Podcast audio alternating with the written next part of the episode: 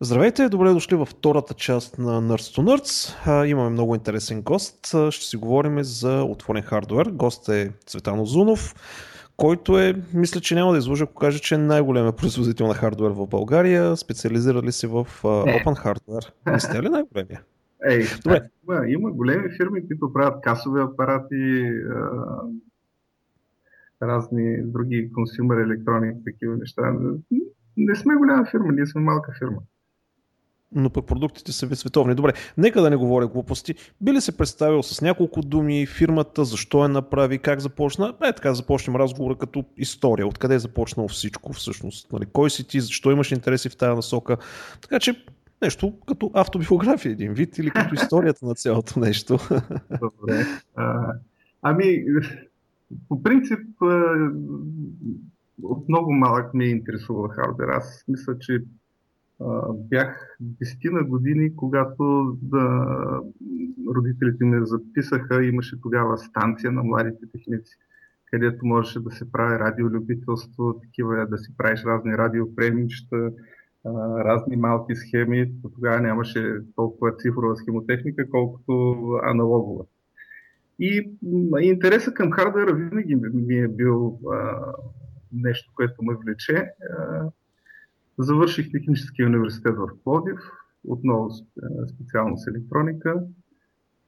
През цялото време пак се занимавах с хардвер, неща и като завърших трябваше нещо да правя и затова, затова и направих Олимекс. Като още тогава не бях ориентиран. Значи името тя, то си има история. Нали? Как тогава беше, бяха бурните години, там 89-90 година. 1991 година и а, всеки правеше нещо. Нали, тогава беше паднал комунизма, вече можеше да има стопанска инициатива и всеки трябваше да прави нещо. И аз сега се чудих какво да правя, какво да правя. И гледам, че разни колеги продаваха, купуваха разни стоки и викам, добре, ще трябва да се пробвам аз в тази работа. И кръстих фирмата All Emax. Значи всичко ще внасям и изнасям. Амбициозно. добре, добре. Последствие се отказва обаче, че банки и такива, нали, като им кажеш OIMEX, те, е, те очакват, че трябва фирмата да е написана с О. на английски, нали, All с ALL. Да. И, и трябваше да я прикръста на Олимек, защото ставаха постоянно някакви такива проблеми с банки, с данъчни и с... Такива неочаквани проблеми. да. Ми трябваше една година да разбера, че да, няма да я бъде тази работа и ще се занимавам с това, което наистина знам и което ми е интересно. И а, започнах с дизайн имах най-различни клиенти, на които правих малки проекти, първоначално сам. И на Плодиския панаир се запознах с един бизнесмен от Турция, който беше голям производител на някакви електромотори. И а, ме пита, ти можеш ли да направиш една плата, която да ми тества електромоторите за качество, нали? като излизат а, моторите, да им сваля характеристики. И как разбира се, няма проблеми. Направих му тази разработка и той взе, че много я хареса. И а, тогава той беше решил да се занимава с а, уреди от тая, така наречената бяла техника. Миксери, прахосмукачки, хладилници, такива неща. Във всеки един от тях има моторчи, които той вече произвеждаше. Но имаше амбиции да започне производството и на бели такива стоки и каза, например, разработка на един контролер, там на някакъв миксер беше. И аз му направя разработката, правилно всичко, тръгнат нещата както трябва и той се опита да си ги произведе в Турция. Но това беше преди 20 и колко години вече, 2-3 години. И се оказа, че не е толкова просто, когато правиш масово производство, винаги има някакви проблеми и аз трябваше постоянно да хвърча до това не работи, това не работи. И аз хода там на пожар, гаса пожарите и се оказа, по едно време той вдигна ръце и каза, тук с тези хора в Истанбул няма да мога да ги правя тези неща. Що не организираш в Плодив едно производство на тези платки? така и така, ти си дизайнер, знаеш всички проблеми. Плодив е на 400 км от Истанбул, нищо работа, ще ги караме там с някаква кола и така започна. И след няколко години а, вече имах 150 човека работници. Вау! Правихме, правихме по 1 милион платки годишно, само за един клиент. И, и работата стана сериозна. И общо взето, след около още 5 или 6 години, китайците го превзеха този пазар. Те взеха да правят разни миксери по 2 долара, сушари по 1 долар, и по 3 долара. И Турчина вдигна ръце и каза, аз с тази конкуренция няма как да, да се справя. Те неща, които са дребните, ще ги купувам. А те неща, които са едрите, нали, и транспорта от Китай им е скъп, ще си ги правя на място в Турция. И общо взето, аз се оказах с един единствен клиент бях тогава. Нали. И се оказах, че а, имам работна база, имам хора и нямам работа. Ето, да, не стана всичко изведнъж, но просто затихнаха нещата и се виждаше, че тази работа няма, няма, няма бъдеще, няма перспектива. И тогава, понеже винаги съм продължавал да правя дизайн и такива неща, като ви добре, защо не почна да правя разни такива тулове за, за дизайн, разни програматорчета, стартери, китове и прочее. И, и така, така нещата се обърнаха в тая посока. Той не е голям пазар, това, между другото, за развойните средства. И цените бяха ужасяващо високи. Просто под 1500 долара, май някакъв такъв, що го да естествен, нямаше. А пък аз идвах от пазар, който е commercial electronic. Там нещата са, всеки цент се изтисква, защото се правят милиони бройки. И а, плащат ти с 90 дена отсрочно Просто абсолютна дисциплина. Ако не произвеждаш нещата качествено, просто загиваш и, и, или можеш да изплуваш година с, с един, а, с, ако си допуснал някаква грешка в производството. И с тая дисциплина, аз като влязох при тези развойни средства, просто ги разбих. Аз почнах да правя разни програматори там по 10 долара, по 15 долара и те всички вдигнаха ръка от мен тогава.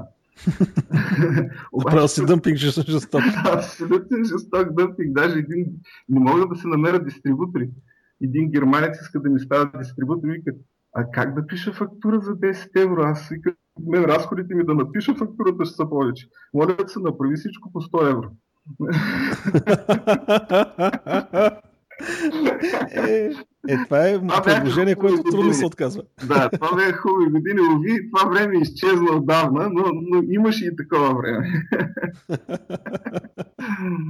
и общо взето, да. А, сега в момента не сме толкова големи. Сега в момента сме около 50 човека в фирмата. А, но вече 20 колко години се занимаваме с това нещо и а, почти всеки, който е в, в тая област, задължително е чувал за нас или е ползвал нещо такова. А, да кажем, познавам почти всички в бизнеса с Масимо Банци, който направи Arduino, той също ползваше наши платки, когато правеше развоя. Maple, които се опитаха да направят Arduino с STM32, също ползваха наши платки. Въобще няма хора в индустрията, които, които да не са чували за нас или пък да не ги познавам лично. И, и общо това е, да. Преди 5 или 6 години започнахме един експеримент с а, хардвер с отворен код. Може да Първи... да питам, да. Искам, искам само питам, защото аз съм сигурен. Какво означава това развойни платки? Това е когато някой иска да си направи хардвер, си купува такива платки? Не, не, става въпрос за следното. Има много производители на, на микропроцесори, например да кажем Texas Instruments, Microchip, Atmel, това са производители. Те, произвеждат най-различни чипове. И ти ако искаш да направиш нещо с някои от тяхните чипове, а, трябва да се научиш да ги програмираш. Защото всеки един от тях има някакви а, периферии, има някакви особености, а, които, които ти трябва да го обърнеш и да напишеш някакви екзампли на него, за да видиш как реално работи. Защото много неща са скрити в дейташите и там пише едно, обаче като го вземеш на практика, то се държи по съвсем друг начин. И да си направиш твоя проект, ти трябва някаква основна платка, която е с този процесор, за да можеш да си тестваш ти твоите експерименти да си направиш. И общо взето това е което ние правим. Ние правим тези базовите платки. И, и когато го направиш, а, примерно направиш го, И тогава ти вече не ползваш тези развойни платки, а си правиш си някакво производство, което... Точно така. Ти, като вземеш тази развойна платка, ти си правиш проекта с нея първоначално. Но тази Прототип, платка нещо, може да има много работи, които на теб не ти трябват. Uh-huh. Да кажем, ти, тя може да има SATA Drive и HDMI, пък ти да искаш да, да ползваш само LAN. Да, ясно. И, и ние правим платки, които са накичени общо взето с почти всичко. С процесора да си направиш твоето приложение и след това вече да, да си направиш твоя, твоя си собствена платка, която е базирана на, на някакъв там дизайн. И съответно и програматорчета, които програмират тези платки. Да. А, то как се налива, всъщност при масовото производство, кога се налива фърмуера, т.е. този софтуера? Това ми е много любопитно, винаги ми е било ами, любопитно. Зависи, значи при нас се налива няколко пъти. Защото ние при нас имаме първо тестови кодове, които върват и всяка една платка, която излезе, тя първо минава оптична инспекция, след това минава и функционален тест. В функционален тест всяка една периферия се тества и съответно са нали, някакъв код, който да е изтества. И накрая, да кажем, зареждаме някакво дефолтно демо, демо приложение, което, което отива при, при клиента. А това е също въжи когато правиш масово производство вече на финалния продукт. Или там има раз... разлики? Просто ти там също трябва да си изпрограмираш фирмуера, който имаш. Да. Това е просто стъпка от производствения процес. Да, но преди самото поене на платката, през, преди да мине през пекане и така нататък, или след това вече, след О, като не, мине... Те чиповете вече се програмират по една-две шини, така че не е необходимо да се препрограмират отделно преди да се запоят. Ага, да, по-скоро това ми беше въпроса, нали, преди да се запои платката ли си прави или след? No, да, да. след, след, след поене. И кое е JTAG ли е основното, което се ползва за програмирането в момента? Да, JTAG-овете? JTAG-овете. Да. Добре. JTAG какво представлява? JTAG това е а, един стандарт, който позволява да зареждаш в регистрите на процесора разни стойности. Хората са го направили с тази цел, че да кажем всеки един процесор, крачето му, порта му, той кореспондира с някакъв регистр в паметта. Тоест, ти като там в регистъра запишеш единица, на кръчето се вдига единица. Става, да кажем, 3 волта или 5 волта напрежение. Като запишеш 0, става 0 волта. И по този начин JTAG е правен за тестване. Обаче сега някои умни хора са видели, че са казали, добре, ние можем да пишем в паметта този JTAG, защо да не напишем в паметта един малък код, който след това като го екзекутираме да, да може да пише в флаша на чипа. И по този начин става и самото програмиране на чиповете. Де-факто през JTAG. JTAG той е правен за тестване на, на чиповете, а реално страничната функция, която някой е, е решил да ползва и, и че може и да се програмират чиповете с JTAG.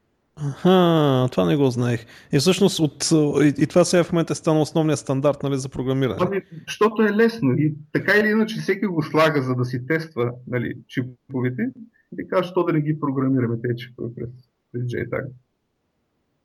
Uh-huh.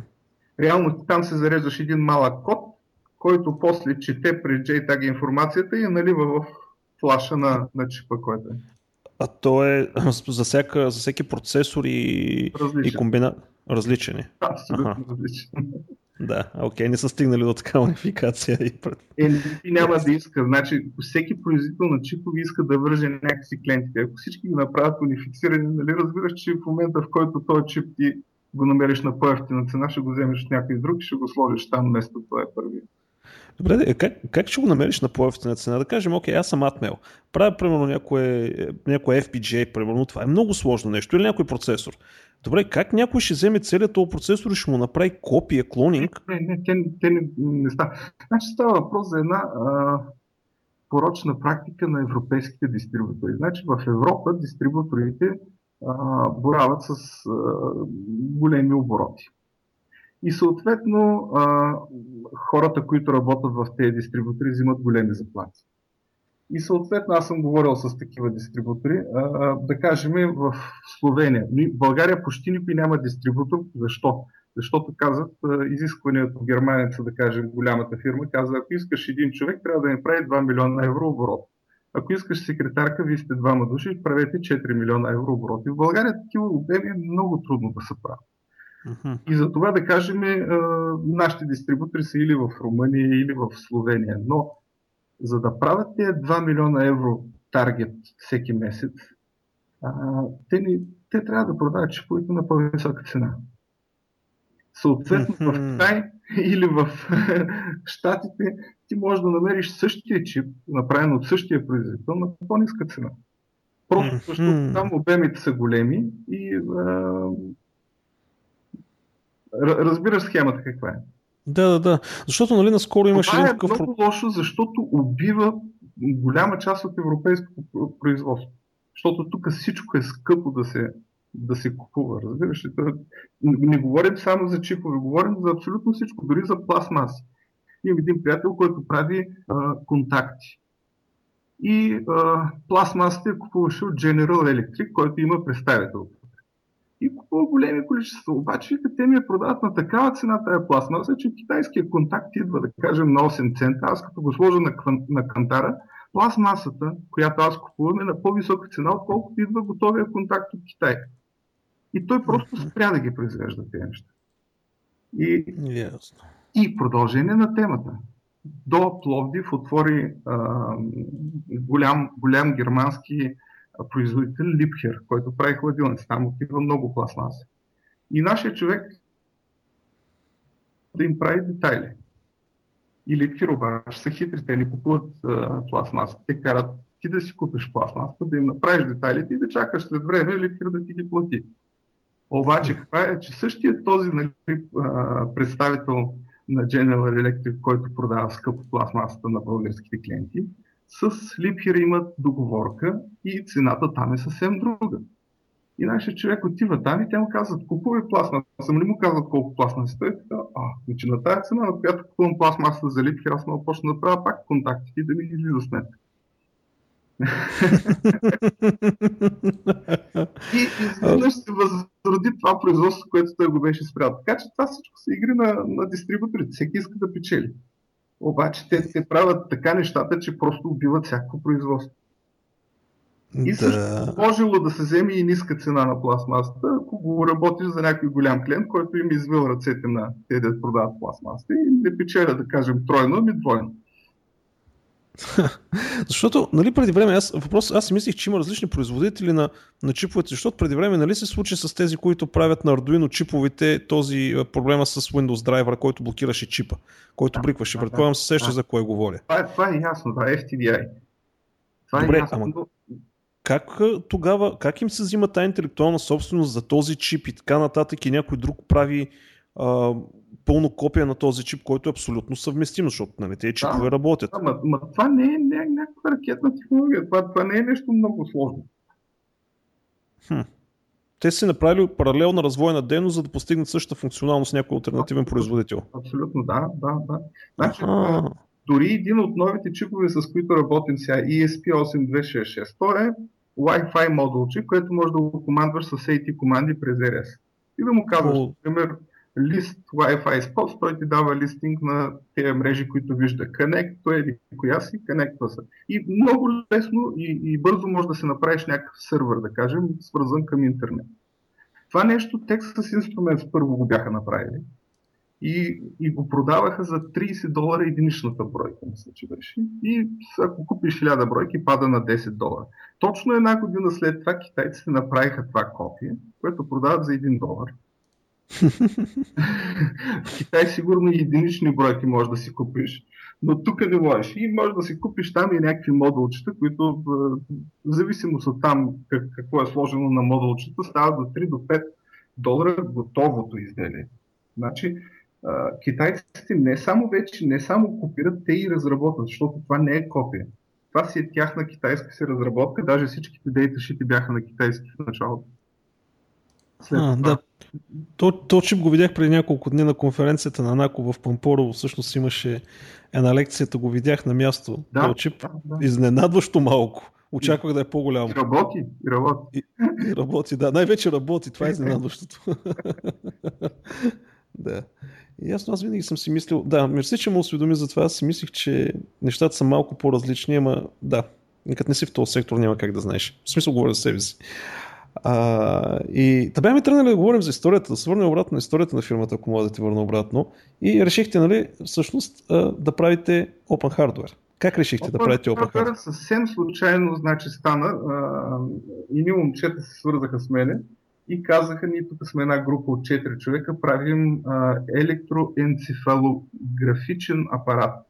Значи това са едни много скъпи медицински а, изделия, които записват мозъчните вълни, които са с много, много малки амплитуди и де-факто да отделиш там полезния сигнал от всички шумове и радиоефира, който е около тебе, е някаква страхотна мисия. Значи, използват се много специфични елементи, много специфични техники за филтрации и, и по принцип струват безумно, безумно много пари, ако трябва да вземеш сертифицирано медицинско изделие такова. И сега бяха се събрали четири момчета, всеки си имаше някакъв мотив. Да кажем на единия приятел, като му беше претърпяла катастрофа, беше изпаднала в кома, той искаше да види дали има мозъчна активност. И не може да си позволи да купи за 20 000 долара EEG апарат и те казва, що не направим? И се бяха събрали Единият беше инженер от Германия, ма много добър инженер по симулации, по електронната част. Другия правеше софтуера. Третия беше един швед, им правеше платките, им ги опроводяваше. И четири човека от целия свят бяха направили EEG апарат, който има параметрите на комерциалния апарат. Ама едно към едно всичко, а, което може да направиш с комерциалния медицински апарат, можеш да го направиш и с тази нали, играчка, направена през свободното време от 4 човека, които разпръснати. Значи първо, open, open source хардвера нямаше как да стане, ако нямаше интернет. И, и, и тази обмяна на информация. Просто интернет и, и обмяната на информацията направи предпоставката да почнат и такива а, съвместни разработки от хора с общи интереси. Нито един от тях не можеше да направи сам това нещо до край, от до. Ма четиримата заедно, комбинирайки усилията си, абсолютно без никаква комерциална цел. Това просто а, всеки си имаше някаква. Един беше, тренираше йога и искаше да види дали спада в медитация. Защото тогава са появявали тета вълни с не знам си каква амплитуда, ако наистина мозъкът ти бил релакс. И, и е, е такъв мотив а, на хора, които нямат абсолютно никаква а, мотивация, освен, освен да докажат, че могат да го направят.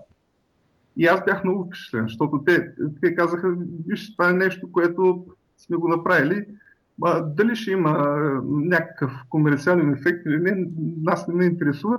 Просто направи няколко платки и после, ако искаш, го произвежда и нас това не, на, не набърка. И аз тогава видях и наистина бях силно впечатлен как, как може заедно хора да работят и да направят нещо уникално.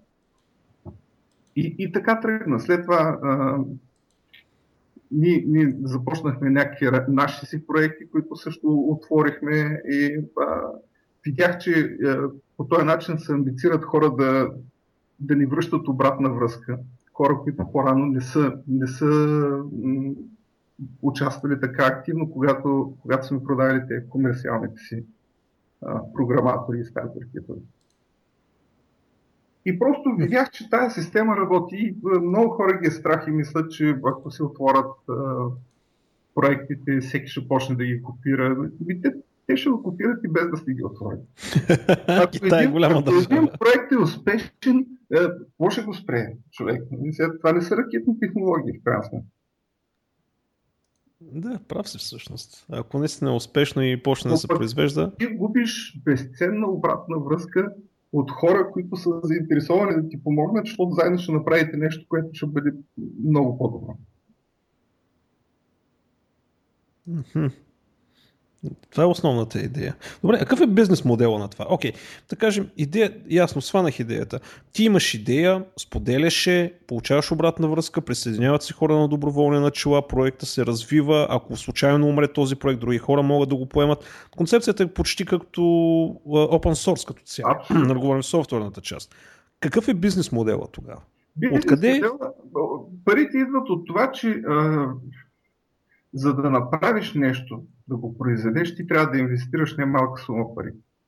А, за, да, за да стане наистина то с добра цена, трябва да, да произведеш поне хиляда бройки, да кажем. И сега много хора, много фирми това, това нещо ще го направят. Ще ти копират проекта, ти искат да направят нещо. Е да кажем за Linux, аз имам а, просто стотици хора, които са копирали нашия модел, направили си някакво изделие и казват, супер, е, това, това е яко. И, и са ползвали нашия труд един вид без пари. Но а, много хора, а, които пък са е такива хакери или хора, които им се правят разни работи, те си купуват, защото на него му трябва една-две бройки, или пет бройки, или 10 бройки. Той не иска да организира цяло производство. И, и, и това е бизнес модела, че, че да произведеш едно нещо в единични бройки е винаги е по-скъпо, отколкото се произведе масло.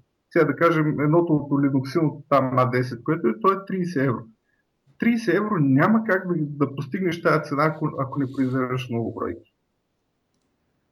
Да.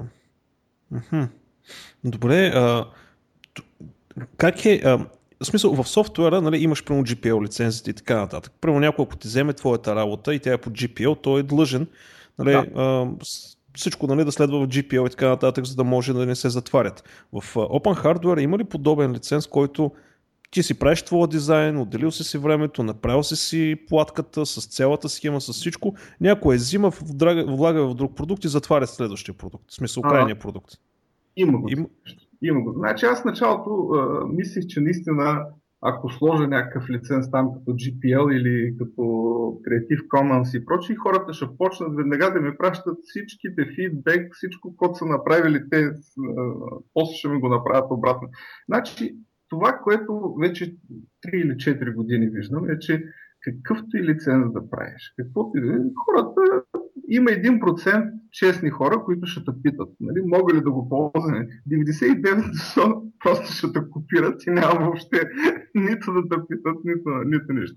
Което няма нищо лошо. Аз на, последните вече почнахме да пишем Apache или MIT, защото, или BSD, защото не не интересува. Ми, след като искаш да шерваш и да, да споделяш, споделяй. Е, е, всичко друго да ограничаваш хората и да им казваш, ама ти трябва сега задължително да ми пишеш моето име след това, че, че аз съм бил първия, който го е направил. Това са глупости. Ако искаш наистина да споделяш, споделяй. Ако не искаш, какъвто и лиценз да направиш, хората пак могат да, да, да кажат окей и да правят каквото си искат. Имаше даже един лиценз do whatever you fucking like with this designer, нещо от този сорт беше, въпреки, че при него има проблем, че той може да го патентова и да каже, ти нали ми каза да правя каквото си искам и то се да. забрани на тебе да го правиш това нещо. Да, има. патента. Така че Apache лиценз или BSD е най-чистата форма на open source споделяш и забравяш. Ако искат да правят комерциални, ако искат да правят open, каквото искат да правят. Ние бяхме сега скоро на един панир в Германия, дойдоха 50 човека и казват, ние направихме касов апарат с вашата платка, ние направихме еди какво с вашата платка. Ние направихме медицинска апаратура с вашата платка. Аз казвам, хубаво, супер, яко. И някой те викат, не се ядосвам, човек, аз нали съм го споделил това нещо, аз исках да не го споделям, нямаше го споделям. И да. руснаци, нали, при, при Русия е някаква жестока рестрикция да, да, да внасяш неща. Просто има безброй формалност. И те някакви неща си ги произвеждат там, защото просто да, да внесеш нещо е безумно.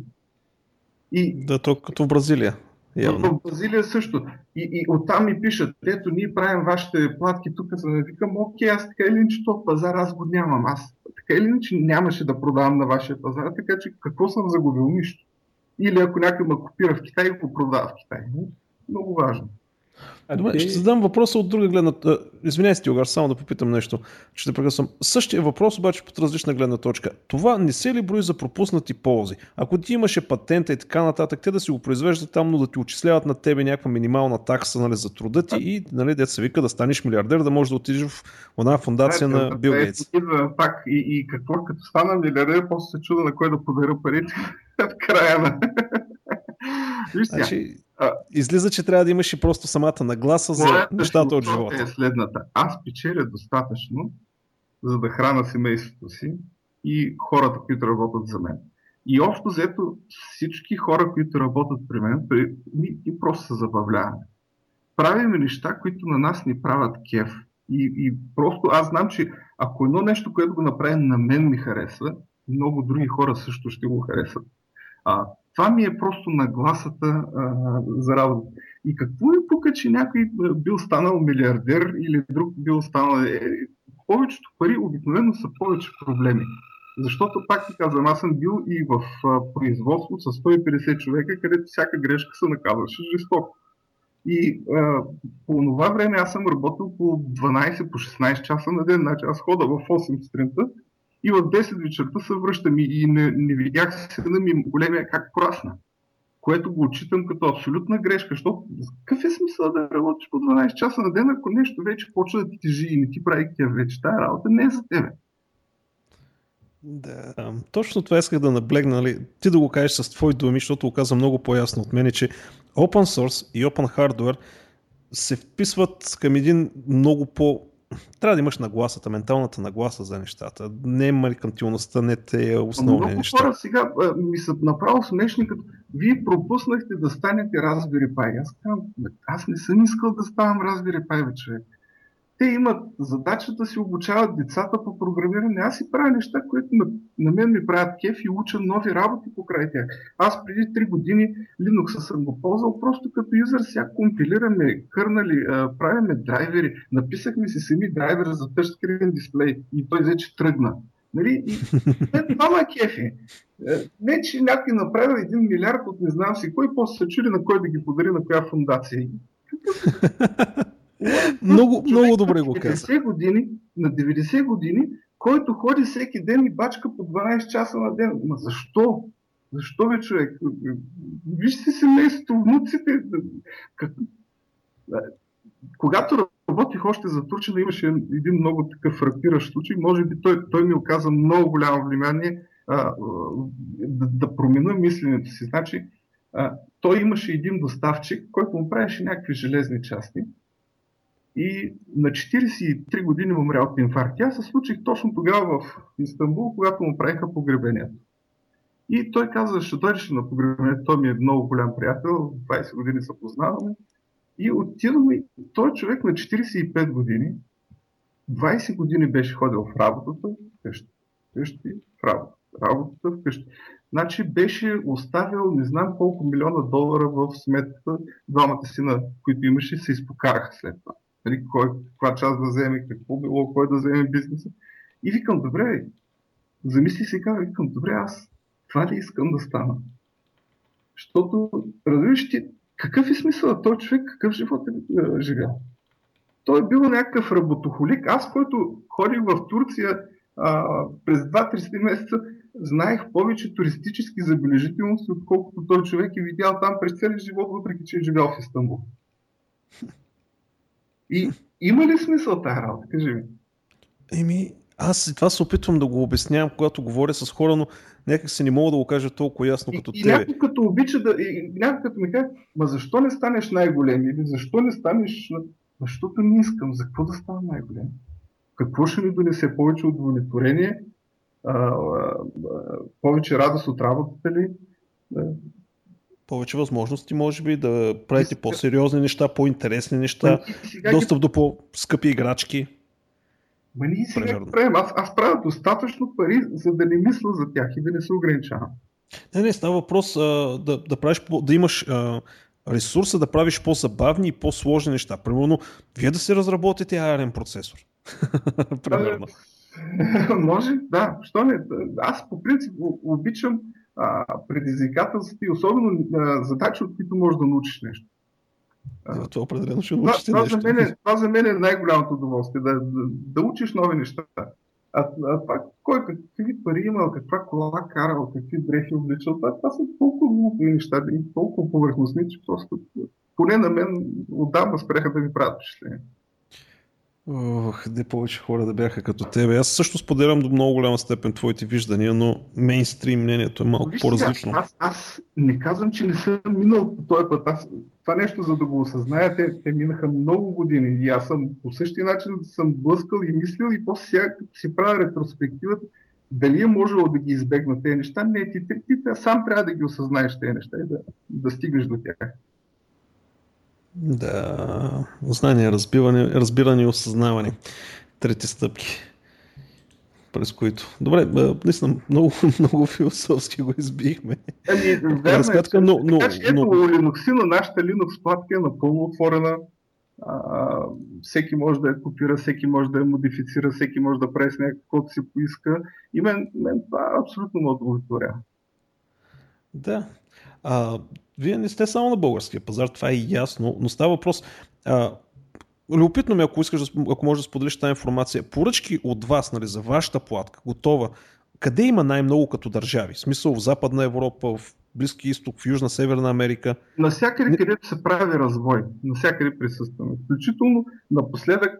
Не, не, кой е най-големия пазар? Къде вие изнасяте най-много ваша, ваша, вашата продукция? Просто ми е любопитно, ако не е Англия, Англия, Германия, Штатите, Япония, а, това са общо за топ 5. Това... Uh-huh. Добре, а защо тогава поръчват от вас, вместо да вземе референтните данни и да ги даде на някой локален, примерно производител в Англия, който да му ги направи? Защото производството е свързано с много главоболие. Значи то не е само да наредиш елементи. Какво става? Всеки един от тези елементи има толеранси. Значи, да направиш една платка е едно, да направиш 100 е друго, да направиш 1000 вече съвсем е друго. Защото тези елементи имат различни толеранси и, и ако някой ти каже, че производството е само да наредиш елементи, запояш ги и всичко тръгва от раз, няма такова нещо. Винаги има нещо, особено идва нова партида елементи, които имат ери каква си някаква там специфика.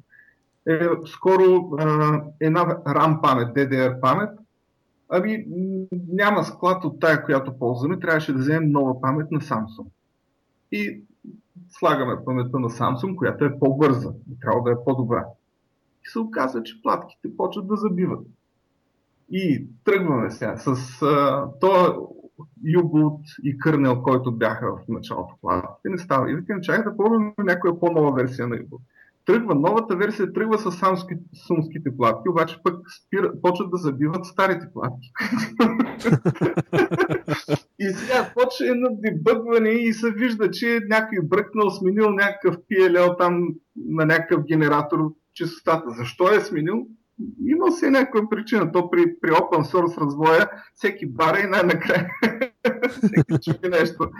И, и крайна сметка а, а, на нас това ни прави кеф, защото научаваш нови работи.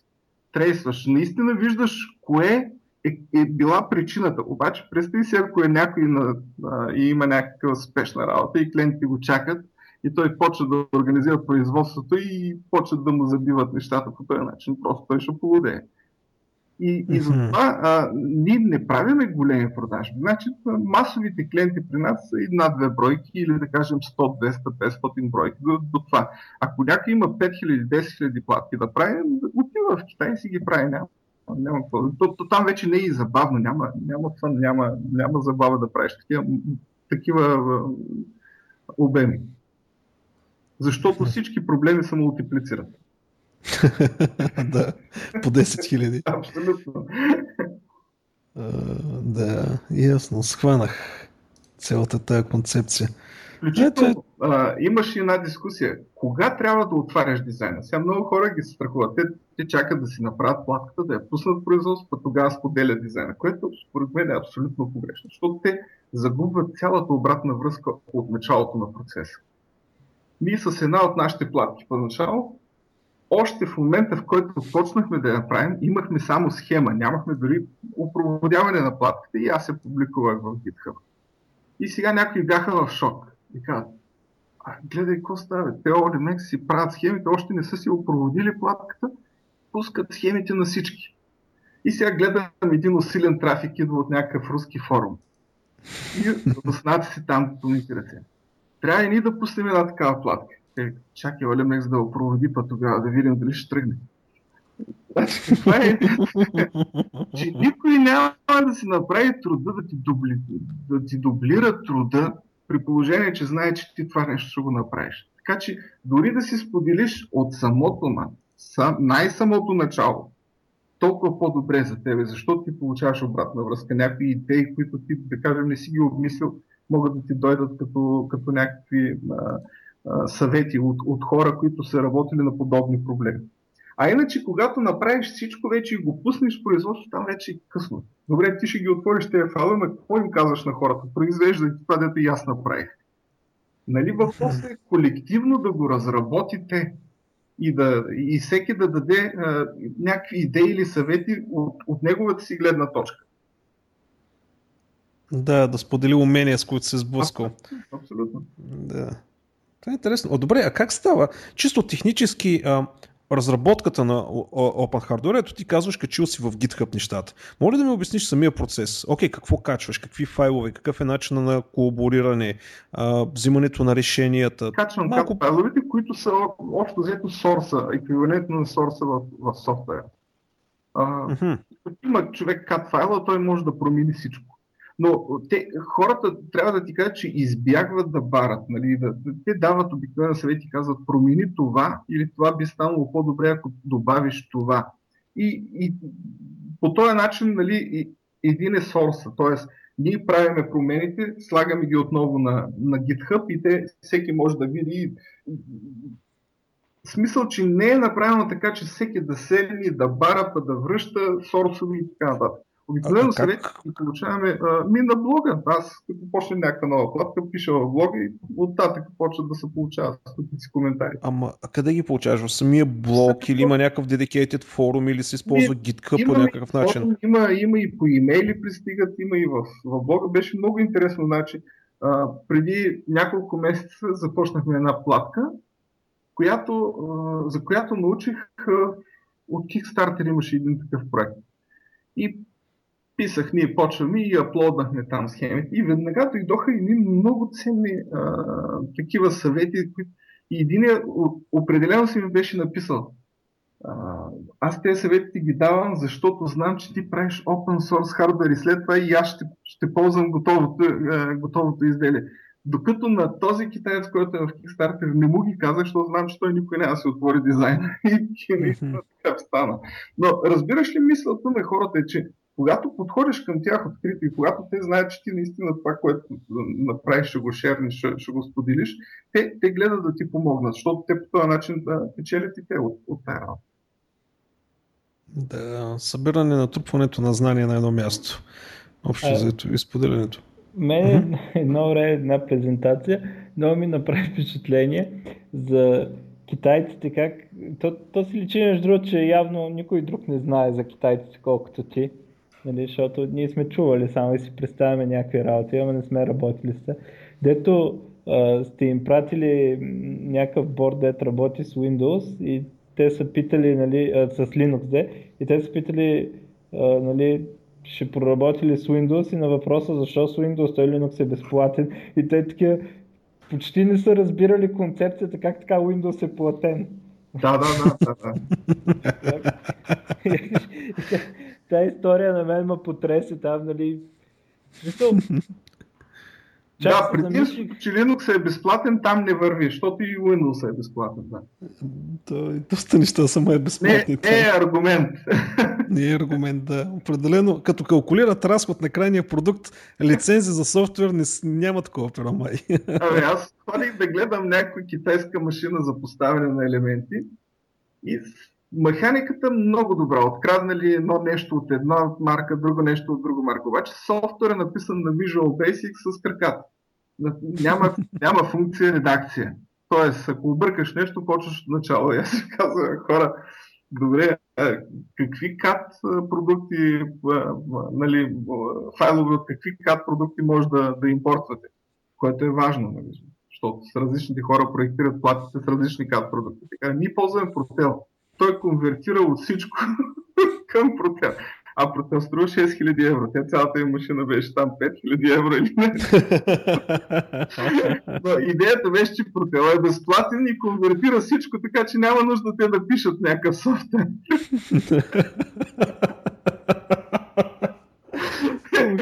И аз крещение грама на протел струва 6000 евро. А, а, не, що на нашия сървър го има безплатно, нали?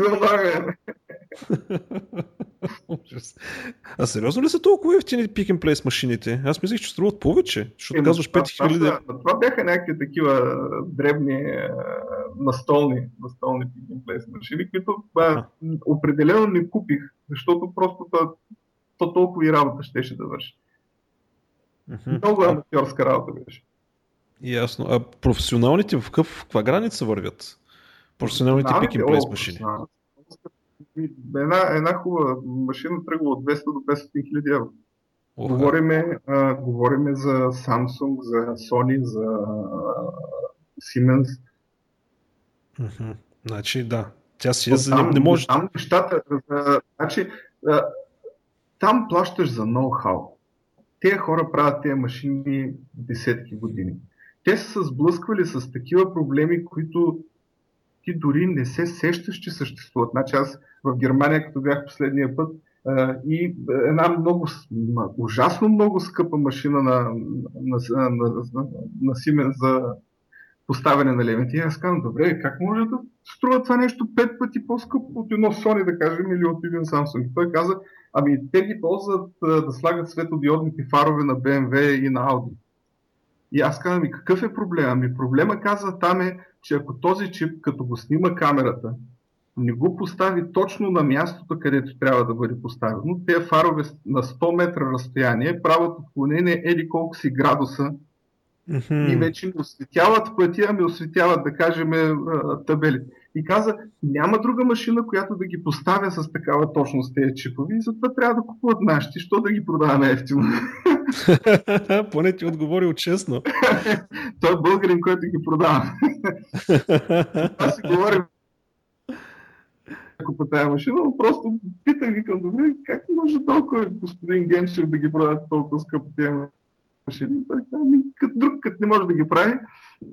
Да, също е модела да, на Apple. Неща, защото самото чипче, самия светодиод, а, отдолу а, силиконовата, която свети, тя може да е разместена вътре от него. И дори да е разместена на микрони, нали, на 100 метра като направи светлината, като върви, тези микрони се мултиплицират. И съответно стават, стават метри. И затова тази машина не слага само чипа, ми снима вътре в чипа какво има и, него, и спрямо него центрира. А коригира вече, всяка бройка индивидуално се коригира. Което, а не... което един китаец никой няма да направи такава машина, колкото е.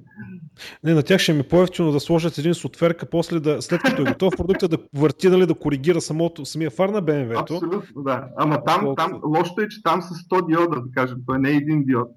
И всички а... трябва да са центрирани, нали? Да, всъщност да, то не може. А, а какъв е проблема да направят един голям диод, вместо 100 ами, малки? Проблема е охлаждането.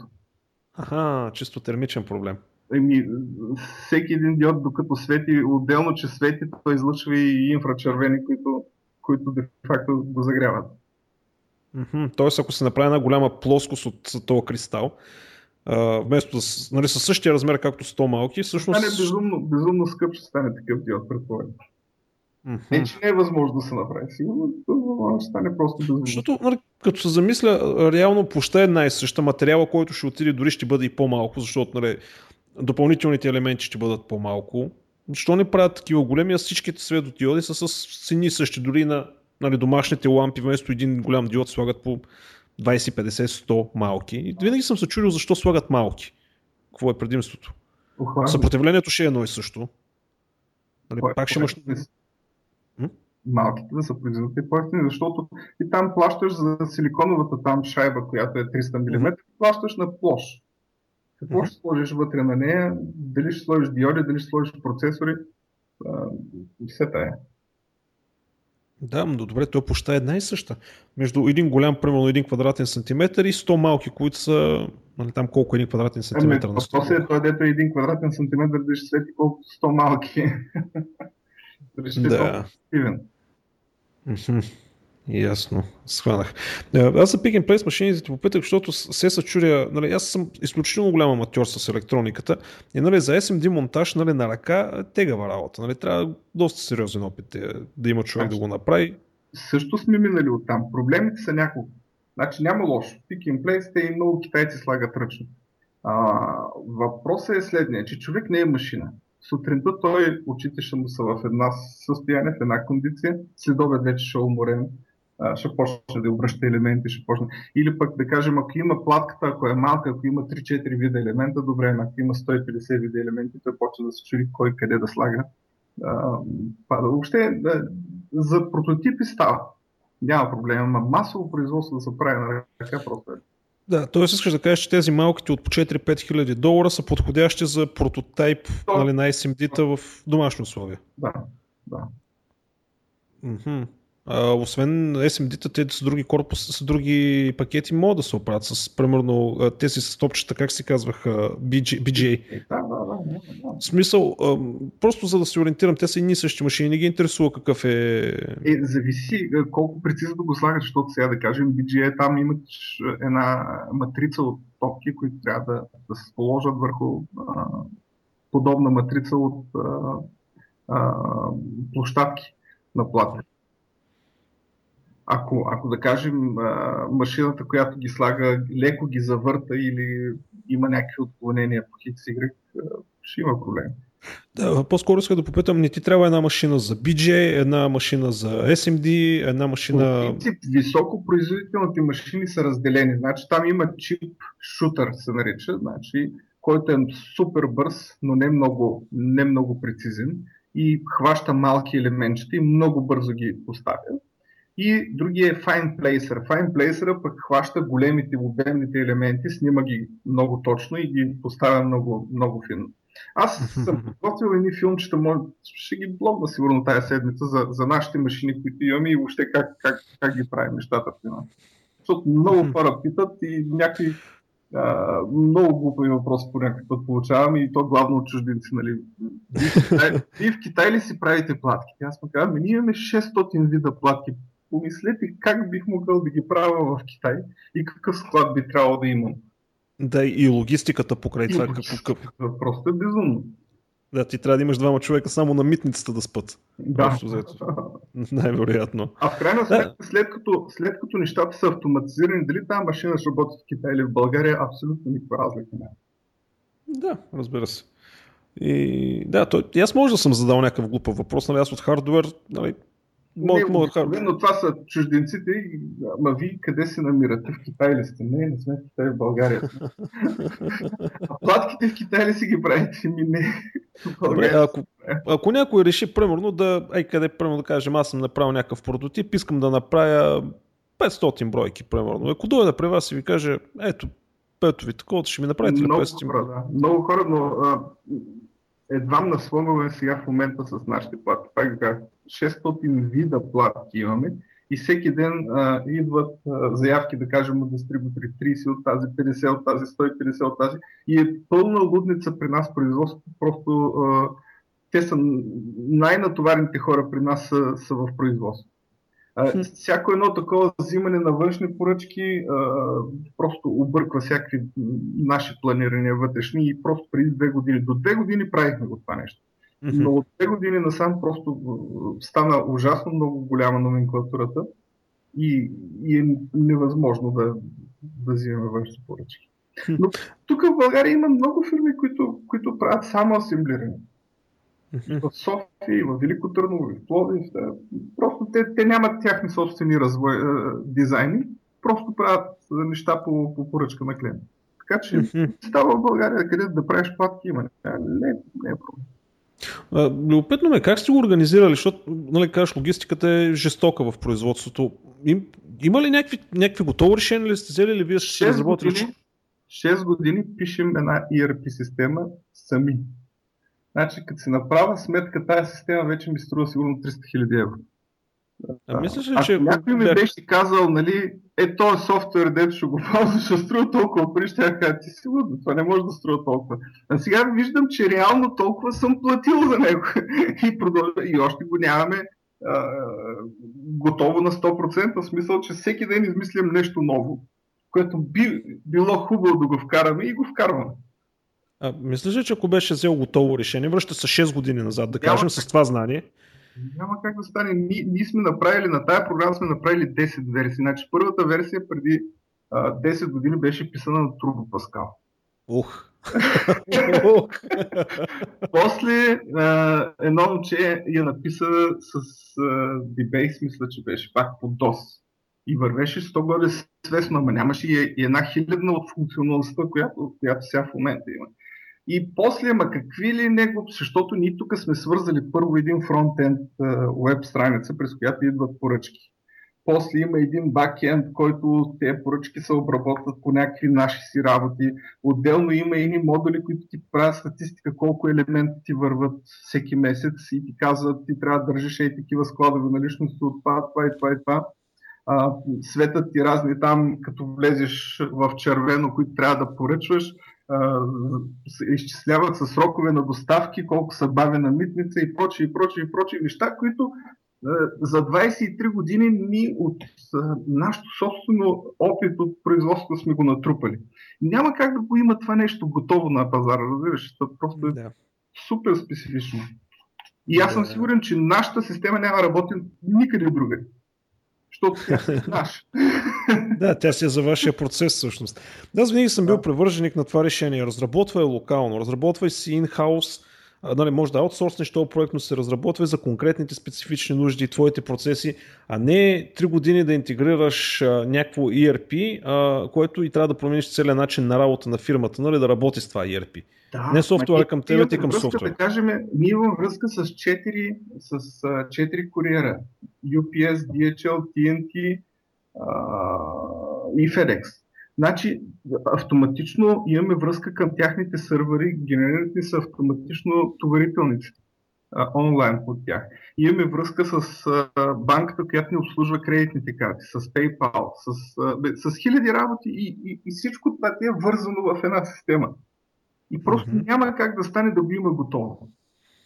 Ама аз доколкото съм знам за тези системи, примерно като си купиш там SAP или Dynamics или нещо такова, ти не, той не ти идва готово, ами ти после си плащаш някакъв консултант, който е известно време я нагажда за твоите нужди и точно те интеграции прави. И ами... аз мисля, че винаги така се работи, когато става значи, по Имам един приятел, който тук е голяма фирма, няма, няма да го казвам в това, защото те, които са му правили системата, ще ги засрамим. Но той даде 2 милиона евро, мисля, за някаква складова такава система. Аз се сетих за кой става въпрос. Да, окей, да, извиняй. Който ми е съученик от Мегията и, и се познаваме. И та, той каза, ела ви като да направиш reverse инженеринг на това нещо, дете са ми сложили, че не работи. И аз казвам, добре, защо не ги извикаш? Ами всяко едно викане и 50 хиляди евро. И в крайна сметка дал си такива пари и то не ти върши работа. Докато при мен аз всичко съм си направил от до и мога всяко едно нещо да го променя, когато си поискам. Точно, дори целият девелопърски екип може да смениш, не дай се, нали, принципно. А реално да, да вземеш селото и да го аутсорснеш някъде друга. Да чукна на дърво да не се налага. Да, да, да, да. Предполагам си събрал сериозен екип там, който си... Напротив, ще, ще се очудиш, ако ти кажа, че един човек го прави това нещо. сериозно? Абсолютно сериозно. Well, сигурно ме е доста натварено. ами, определено. Не, смисъл, ние, ние вече, значи, той е човек, значи, като почна да го прави това нещо, мисля, че 3 или 4 години писа без въобще да има никакъв ефект. Ама нямаше нищо готово, защото то почна проектиране на бази данни, пък какви ситуации трябва да има, пък какво ще... И 4 години нямаше нищо, което да, е, да е свързано. Аз не знам дали помните преди 5 години страницата на Оли Мехма да видите в архив, беше сини айфреймове там, всичко се пишеше на ръка и всичко. Той човек пренаписа WordPress един вид, защото всичко ми е сега с контент менеджмент на, на веб страниците и са, и са бара през... Ням, няма вече никакъв рич, ръчен код там. Аплодват са дейташитове, екзампали и, и всякакви така. Но като си го правиш сам, ти просто можеш да направиш всичко. А на какво е в момента? Какво е отзади? Какъв е език? Каква е базата данни? Ако нали, нещо нали, тайно има, нали, изрежима просто, но аз не опитвам. Ми, ми, всякакви работи има. То, то какво ли няма? Искам да кажа PHP, Java, .NET, Turbo, да, Pascal, да, Lisp. Ajax, JavaScript, PHP, всякакви, всякакви неща. Mm-hmm. Е, любопитно, защото като кажа на някой, че PHP е подходящ за сериозни ERP системи, така обикновено почват да се смеят. Абсолютно, че е подходяща. И... и мислиш ли, че... Ето, е, на нас ни върши работа. Аз не казвам, че е най-доброто. Сигурно има и нещо по-добро. Ама е. човека, човека, който го прави това нещо, това му е удобно. И, и в крайна сметка постига резултата. Така че, така че какво значение има? Да. Точно. Един инструмент е, е хубав, когато ти върши работа и не ти пречи. А, да, как се вижда? Как го... да, да имаш някакви рестрикции и ограничения, ще мислиш. А, ма, просто а, при тези големите системи а, имаме такива а, а, такъв юзер experience, че просто някой път сменяш просто PHP-то от една версия на друга и всичко, всичко умира. Или имахме един бък, който се проявяваше само на 30 април, защото тая дата той не евалюейтваше по някаква причина както трябва.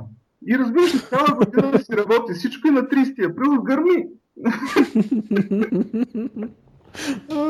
и бих хвани такъв бък. Просто да, това е, това е странно. А, мислиш ли, че цялото, цел, цялото производство, което имате в момента, тази организация, може да мине без подобна система? Не, в момента? не, просто. С ръчно крачен труд, просто повече хора, не. които да вършат тази работа. Ами, ще, ще бъде някакъв ад. Тоест, не, тук не може да просто повече хора специализирани да заместят удобството на подобна интегрирана система. Не е работа само да са повече хора, които ще прави координацията между тях и връзката между тях. О, други хора? Други хора. Да. Еми да. Как? Отдел с отдел и шеф на отдела, нали? Отдел по връзка а, с отделите. Не, не, нали? просто. Това е едно да пишеш код без SVN или без някаква система за вършен контрол. Къде? Не, е, че не сме го правили. Е, правили сме го преди 10 години и къде го сложихме последния време, ама кое какво беше?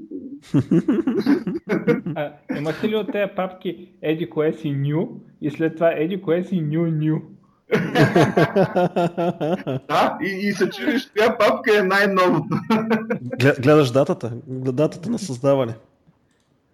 И, и на последна модификация, ама то Windows ти май не пази на създаване, пази само последна модификация. Или нещо такова беше. Не. Имаше, имаше някаква особеност.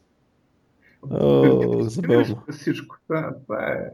Но той човек се учи от грешките си някакви неща просто явно е писано да, да се правят грешки една след друга постоянно.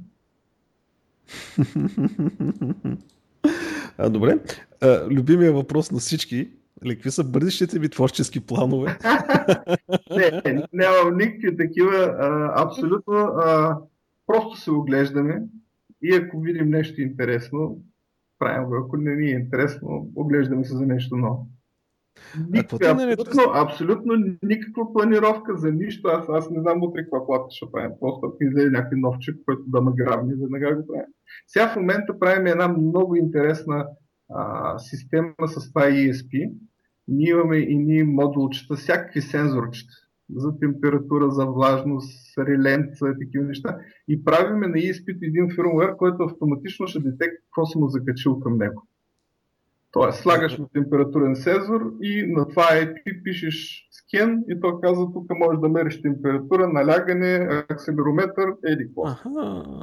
Аз също ще да те питам, какво ти е мнението за интернета в Things? Ами, то, точно това нещо сега в момента, което правим е най-чистия вариант на интернета. Да, именно точно за това. То точно ми взима... Да, точно така, че един веб девелопър да може да прави всичко с всичките ни платки без да разбира ама абсолютно нищо от електроника. Това е хитро. И на ти... практика по, по някакъв начин го закачаш към wireless, колко да се вземе IP и оттам нататък. То, всичко... като го пуснеш, то сканира wireless, които познава. Ако не ги познава, изпада в Access Point мод и ти можеш да се закачиш към него и да го конфигурираш през веб интерфейс. А, е, това, е, за това не се бях срещал до сега никога. казваш, лесни ми какво виждаш, то каза, е това виждам, закачи се към това, то вече следващия път вече се закача към това. Ако това, дето си му кажил да се закачи го няма, то пак си изпада в Access Point и пише там ESP с MAC адреса си отзад и ти се закачаш към него и, и, са, и го конфигурираш през, през неговия си веб интерфейс. Това вие ли сте го измислили някаква, или е някаква техника, от, от както съществува Wireless? Знаеш ли, че преди около два месеца правихме какъв брутален брейнсторминг точно за е това нещо, как един wireless, който е малък, малък чип, нали, да го канекнем и да го настроиме и какви ли не безумни идеи ни минаха през главата, не ни мина просто е тази идея да го включим в Access Point режим. И, да влезеш... Само е хубавото, че то може да поддържа и Access Point и, и, и едновременно, така че да си го конфигурираш или в едното, или в другото. А, това чипче ми изглежда много малко. Е то като Access Point ще са справили. Айде да се закачиш да го конфигурираш ясно, ама ако има няколко клиента да се закачат, ще издържи ли? Еми, то ще ги държи другите в изчакване, докато, докато си свърши с един като визор. Така поне предполагаме. То, то де-факто не е кой знае какво. Самия чип е един 16-битов процесор, на който са пуснали LWIP стек, който също е open source китайците го са му ударили шамари и са го вкарали в изпит. да, но все пак имаш си, имаш си нужда от, от поне малко процесорна мощност, която да обработи тия неща. Нали, все пак имаш някакъв стек, който трябва да минава и така нататък. Ми е любопитно, защото е, нали, е, сега точно ви гледам в сайта, нали, точно това нещо, гледам, че сте вкарали вече секцията Internet of Things а, отстрани в менюто и точно го гледам него. Ето много мънинко. Да. То даже на тази снимка не мога да се види, нали, няма нищо за сравнение като размер, но понеже го видях на живо, нали, горе-долу ми е ясно. Не знам, просто... А, има ли някакво значение по колко нанометра технология са правени тези чипове? Защото, нали, за... Да, да. И тук О... пак е стандартното, колкото по-малко, по-добре. Да, абсолютно. По- по-големи възможности имаш да работиш на по-висока частота, да слагаш повече транзистори, да става по-голяма интеграция. Те са си същите производствени процеси, както при централните процесори. В смисъл, да, както при... Да, да, да. Няма разлика. Да. Вътре си има една схема. Ти, ти си чертаеш схемата по този начин, опроводяваш си чипа и пускаш производство. Той е като една малка платчица вътре. Mm-hmm. Да. Е, тук аз съм вече наистина не беше на това ниво вече на хардуера, но да, схващам. А, чакай, ще да те питам нещо, но ми изкочи от главата. Ах, е, но пък запецнах. Идиотщина. Колко време говорим вече, бе? Охо, час, че около час, че направихме. Мисля, че а... часа от известно време. Така ли стана? Мисля, ами не, той разговор е супер готин. Час и половина. Така А мен пък мен па ми е супер забавно и ми е супер интересно. Еми Ама да, ако искате, добре наистина... да свършим по някое време. Защото тебе те чака някой турнир по StarCraft. Ами той, той ме... Значи, по принцип, той чак в 10 часа, ма да се притеснявам. добре, добре. Наистина съгласен съм. Не, добре, нека да свалите. Някой друг път пак там 2-3 месеца и готово. Няма проблем с най-голямо... Да, наистина, изключително, поне на мен беше супер готино. Беше много неща научих, отвориха, отвориме очите за много неща. А, и наистина, много ти благодаря, че се нави да участваш. А, наистина беше много приятно и мисля, че е много полезно на много хора. Особено тези неща, нали, какво наистина представлява Open Hardware и цялата идеология зад него. Нали, идеята, че повече от 2 кила парашоли не мога да изям. А, и, и всички предимства, които произлизат от него, дано повече хора го разберат наистина какво представлява това нещо и, и че всъщност това нещо си има предимства и може да се варят хубави пари с него. И всъщност е полезно. Най- най-важното е, че, че а, крайните продукти винаги стават много, много яки. И а, колкото повече хора вземат участие, толкова, толкова по-добре стават нещата. Да. И получаваш помощ от специалисти, които иначе биха ти отразили главата с някаква сметка, ей така, просто заради идеята. О, добре, ами, благодаря ти още веднъж за участието и надявам се скоро да се засечеме пак. До скоро. Чао ти ви. Скоро. Чао. Чао.